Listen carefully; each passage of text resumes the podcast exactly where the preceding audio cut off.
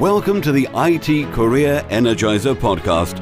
For anyone who wants to build and grow a career in IT, develop and improve your strengths and skills, be inspired and motivated by the successes of others, manage your career progression, and achieve your IT career goals. And now, your host, Phil Burgess.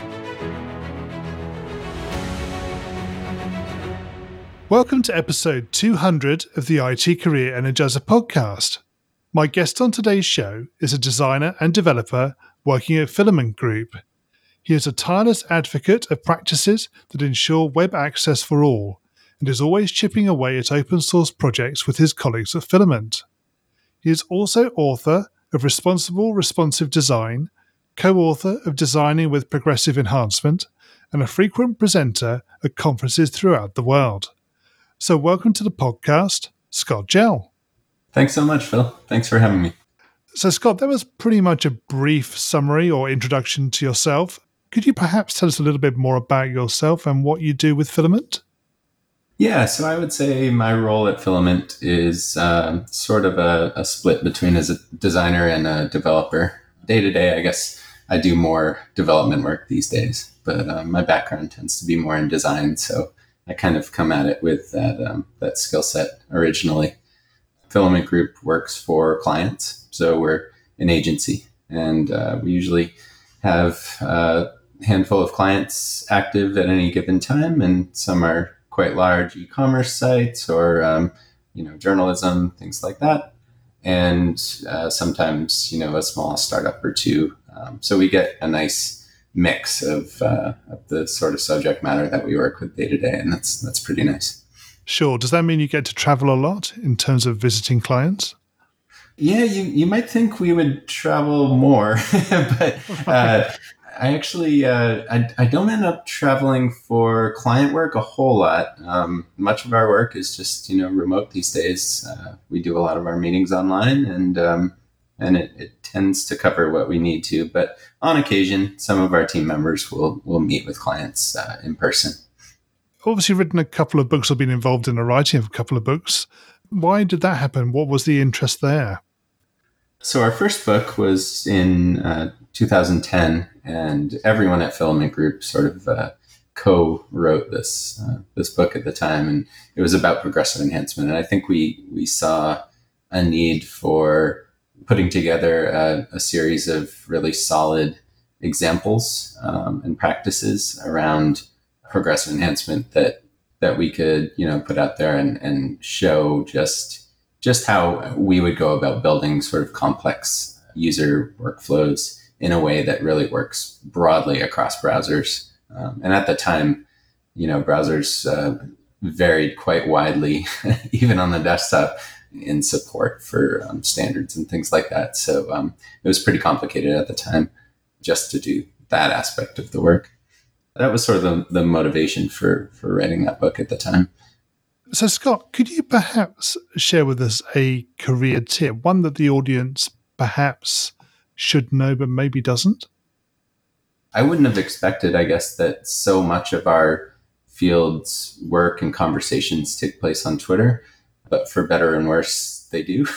so um, I would say one of the biggest tips I can offer is to be quite active, um, present if you'd like to be, but at least listening on Twitter uh, to the people who are day to day talking about web standards and um, browser development and um, all the conversations that go around web development today, because a lot of the the important stuff that you learn happens to start there so I would say, you know, be curious and, you know, ask questions, share what you know.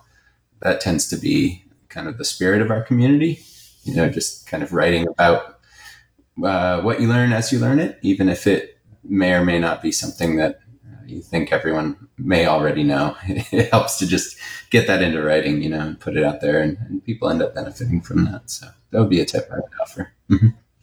So you you use Twitter presumably quite a lot yourself. I guess I'm less active on it than I used to be these days, but I do try to follow, you know, a subset of of our field that I know I, I need to keep up with to to find, you know, important things about um, web development that really affect my day to day work. So yeah, I'm I'm on there uh, pretty regularly through the workday at least. So Scott, can you share with us maybe your worst IT career moment and what you learned from that experience? Oh boy.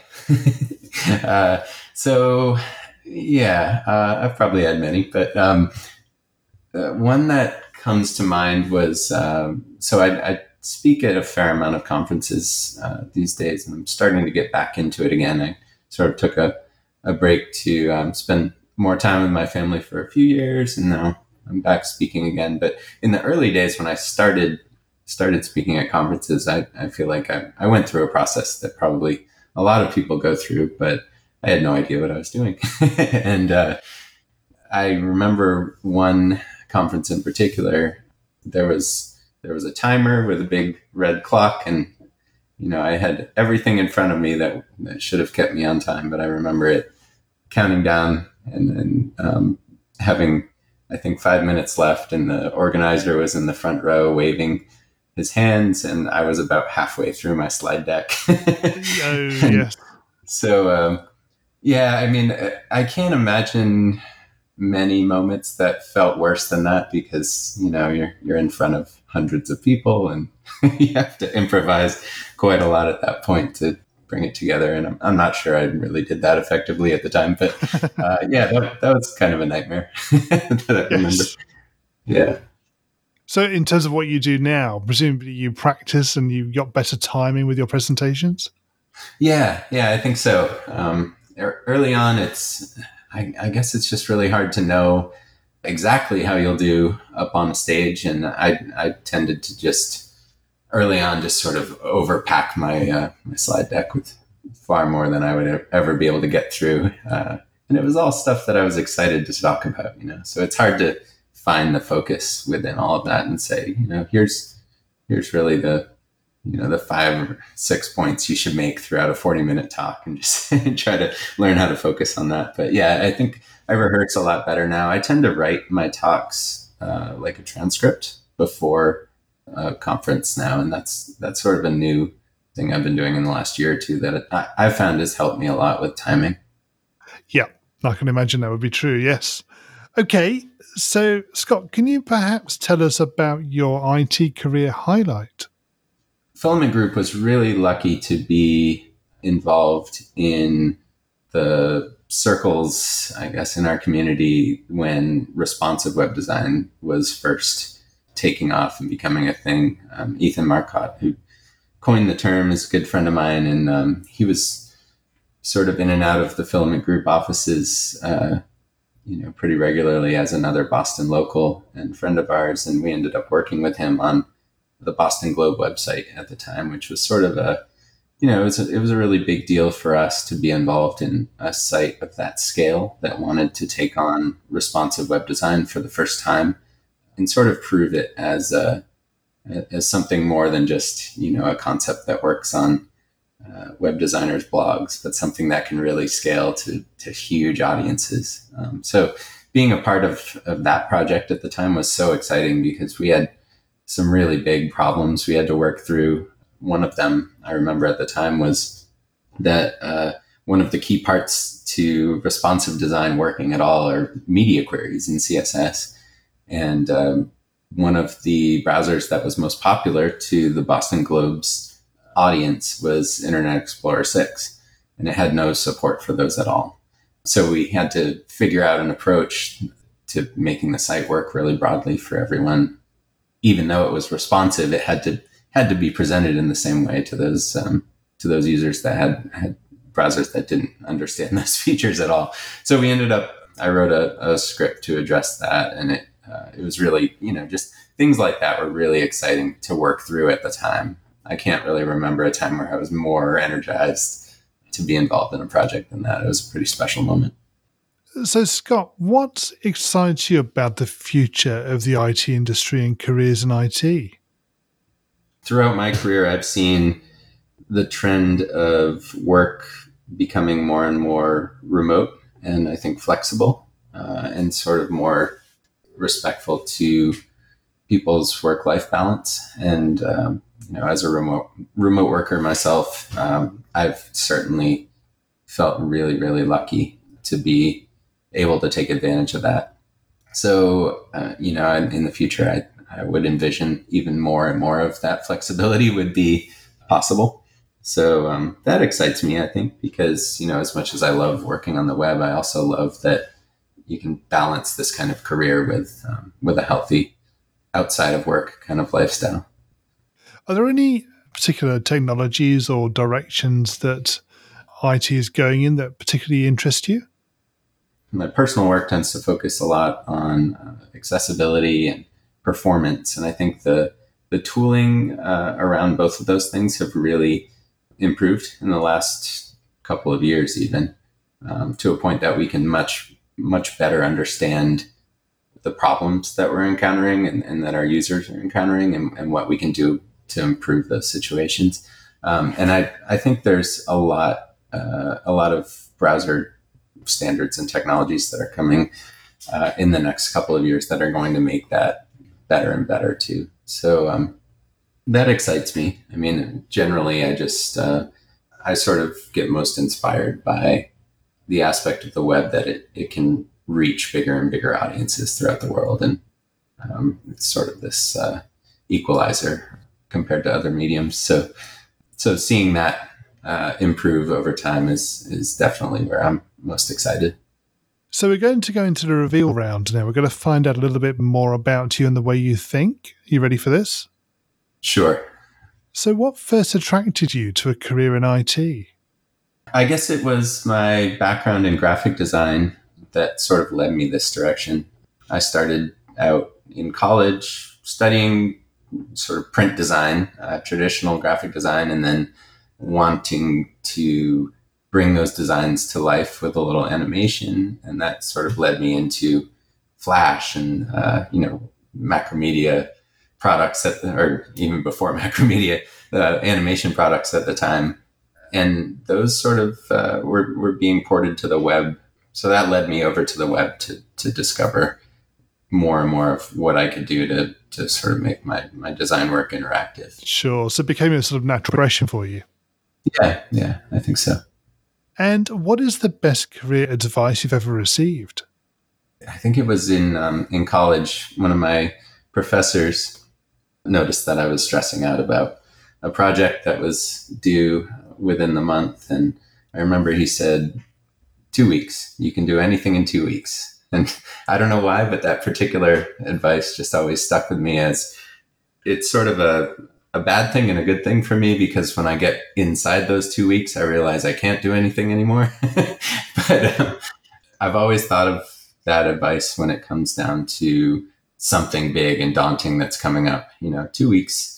If if you have more time than that, then um, you can do a heck of a lot, uh, especially with a good team. So that was pretty good advice. I don't know why it stuck with me so long, but um, I think about it a lot. there must be some value in it there for you, anyway. Yeah. yes. Yeah. And if you were to begin your IT career again in today's world, what would you do? Wow. Well, I think in a lot of ways, it's going to be a lot more straightforward to learn web design today than it was when I was first coming into the field. There are so many things I learned uh, in the early years of my career on the web that I've had to unlearn since, you know, like table layout and things like that, that are just much, much better now. So I can think of a whole lot of things that I, I wouldn't have to do today. Um, and that's really nice. Um, but I think, um, you know, what would I do? I'd, geez, I'd, I'd probably, uh, I'd probably take some tutorials um, through some of these like boot camps and things like that online because it, it just seems like there are so many good resources now, uh, free and paid, to really accelerate your your first year on the job. Yes, absolutely right. Yep. And what career objectives are you currently focusing on? Well, performance and accessibility are, are definitely the areas that I'm uh, most interested in. And performance in particular is kind of an interesting area right now because uh, traditionally we've been focused on performance with regards to how it relates to network conditions and, um, you know, especially with cell phones uh, and cell networks we had a huge problem there with you know with latency that we still have today. But coming into the next you know five years or maybe less. We're going to be seeing, you know, 5G support across, hopefully across the world, um, at least in urban areas first, and um, and I think that is going to bring some interesting challenges uh, to performance because what we're seeing is that now that the network speed network speeds on, on cell networks are improving and they really are already even before 5g comes we're able to deliver a lot more code across those networks and what we're seeing is the burden is shifting from the network where latency and, and bandwidth used to be the bottleneck to now the device, where many of the, the average uh, devices throughout the world are not able to handle the amount of code that they're being delivered in a reasonable amount of time. So the faster the network, the more, say, JavaScript we can send to the device. And then suddenly there's a performance bottleneck to deal with on the device, just, just parsing and uh, evaluating that script. So that trend will probably worsen with 5G at the outset, you would think, oh, you know, uh, you know, 5G comes along. What does a performance problem even look like in that world? Because the networks will be so fast, we won't have performance problems. But I think, you know, developers have a way of making new problems out of this. so, um, yeah. So yeah, I think that's what I'm most interested in is um, how we're going to be able to deal with those those problems that are we're already seeing them today. I think there's a there's a chance that they could get much worse as networks get faster. It will be interesting to see how that happens. I think you're right. I think there'll be a sort of a movement of where the problem is, as as you say, it was to do with the network now, but it's going to be to do with devices and applications or whatever it right. might be. Right. Um, and of course, with the to the increase in speed of the network, there's going to be a greater expectation from the user side as well. So they're going to expect things to run faster. Right. So, Absolutely. yeah, it'll be interesting to see what happens. I think so too. Mm-hmm. And what's the number one non technical skill that has helped you in your career so far?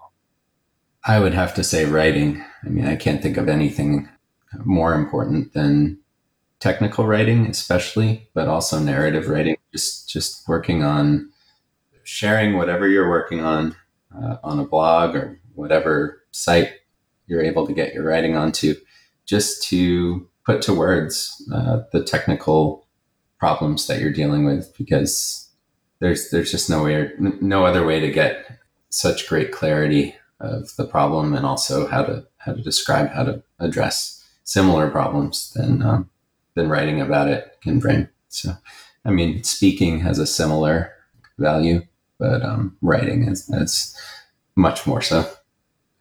And what do you do to keep your own career energized? Well, I, I like to listen to podcasts. You know, um, I keep up with uh, other podcasts like yours, such as uh, Shop Talk, things like that, for sort of like the nitty gritty web design happenings.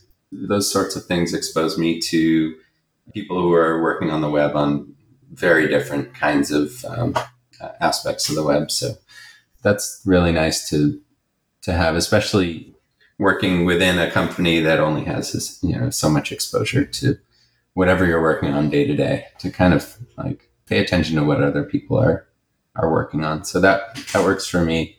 Also, you know, just getting away from the computer, getting outside helps me when I get back to the computer, I think. Okay, and what do you do in your spare time away from technology? Well, I like to spend a lot of time with my family. I, I love to surf. I live in Florida, which is not the best place in the world to live if you like to surf a lot, but um, it's at least something you can do pretty regularly. So uh, I like to do that. Um, you know, hiking, cooking, things like that. Scott, can you share a parting piece of career advice with the IT Career Energizer audience? Share what you learn because that tends to be the default mode of uh, the way the web works in our community. And um, I've seen how much it benefits my own career and, and others. So yeah, just just write blog. and finally, what's the best way we can find out more about you and connect with you? Well, I tend to blog most frequently on Filament Group's website. So that's filamentgroup.com. Uh, you can also find me on Twitter at Scott Jehl.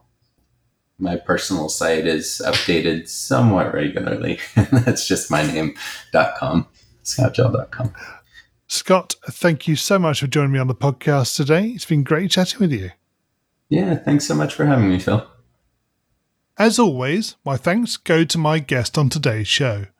You'll find a show notes page for today's episode on the IT Career Energizer website, which will be itcareerenergizer.com slash e and then the number of today's episode.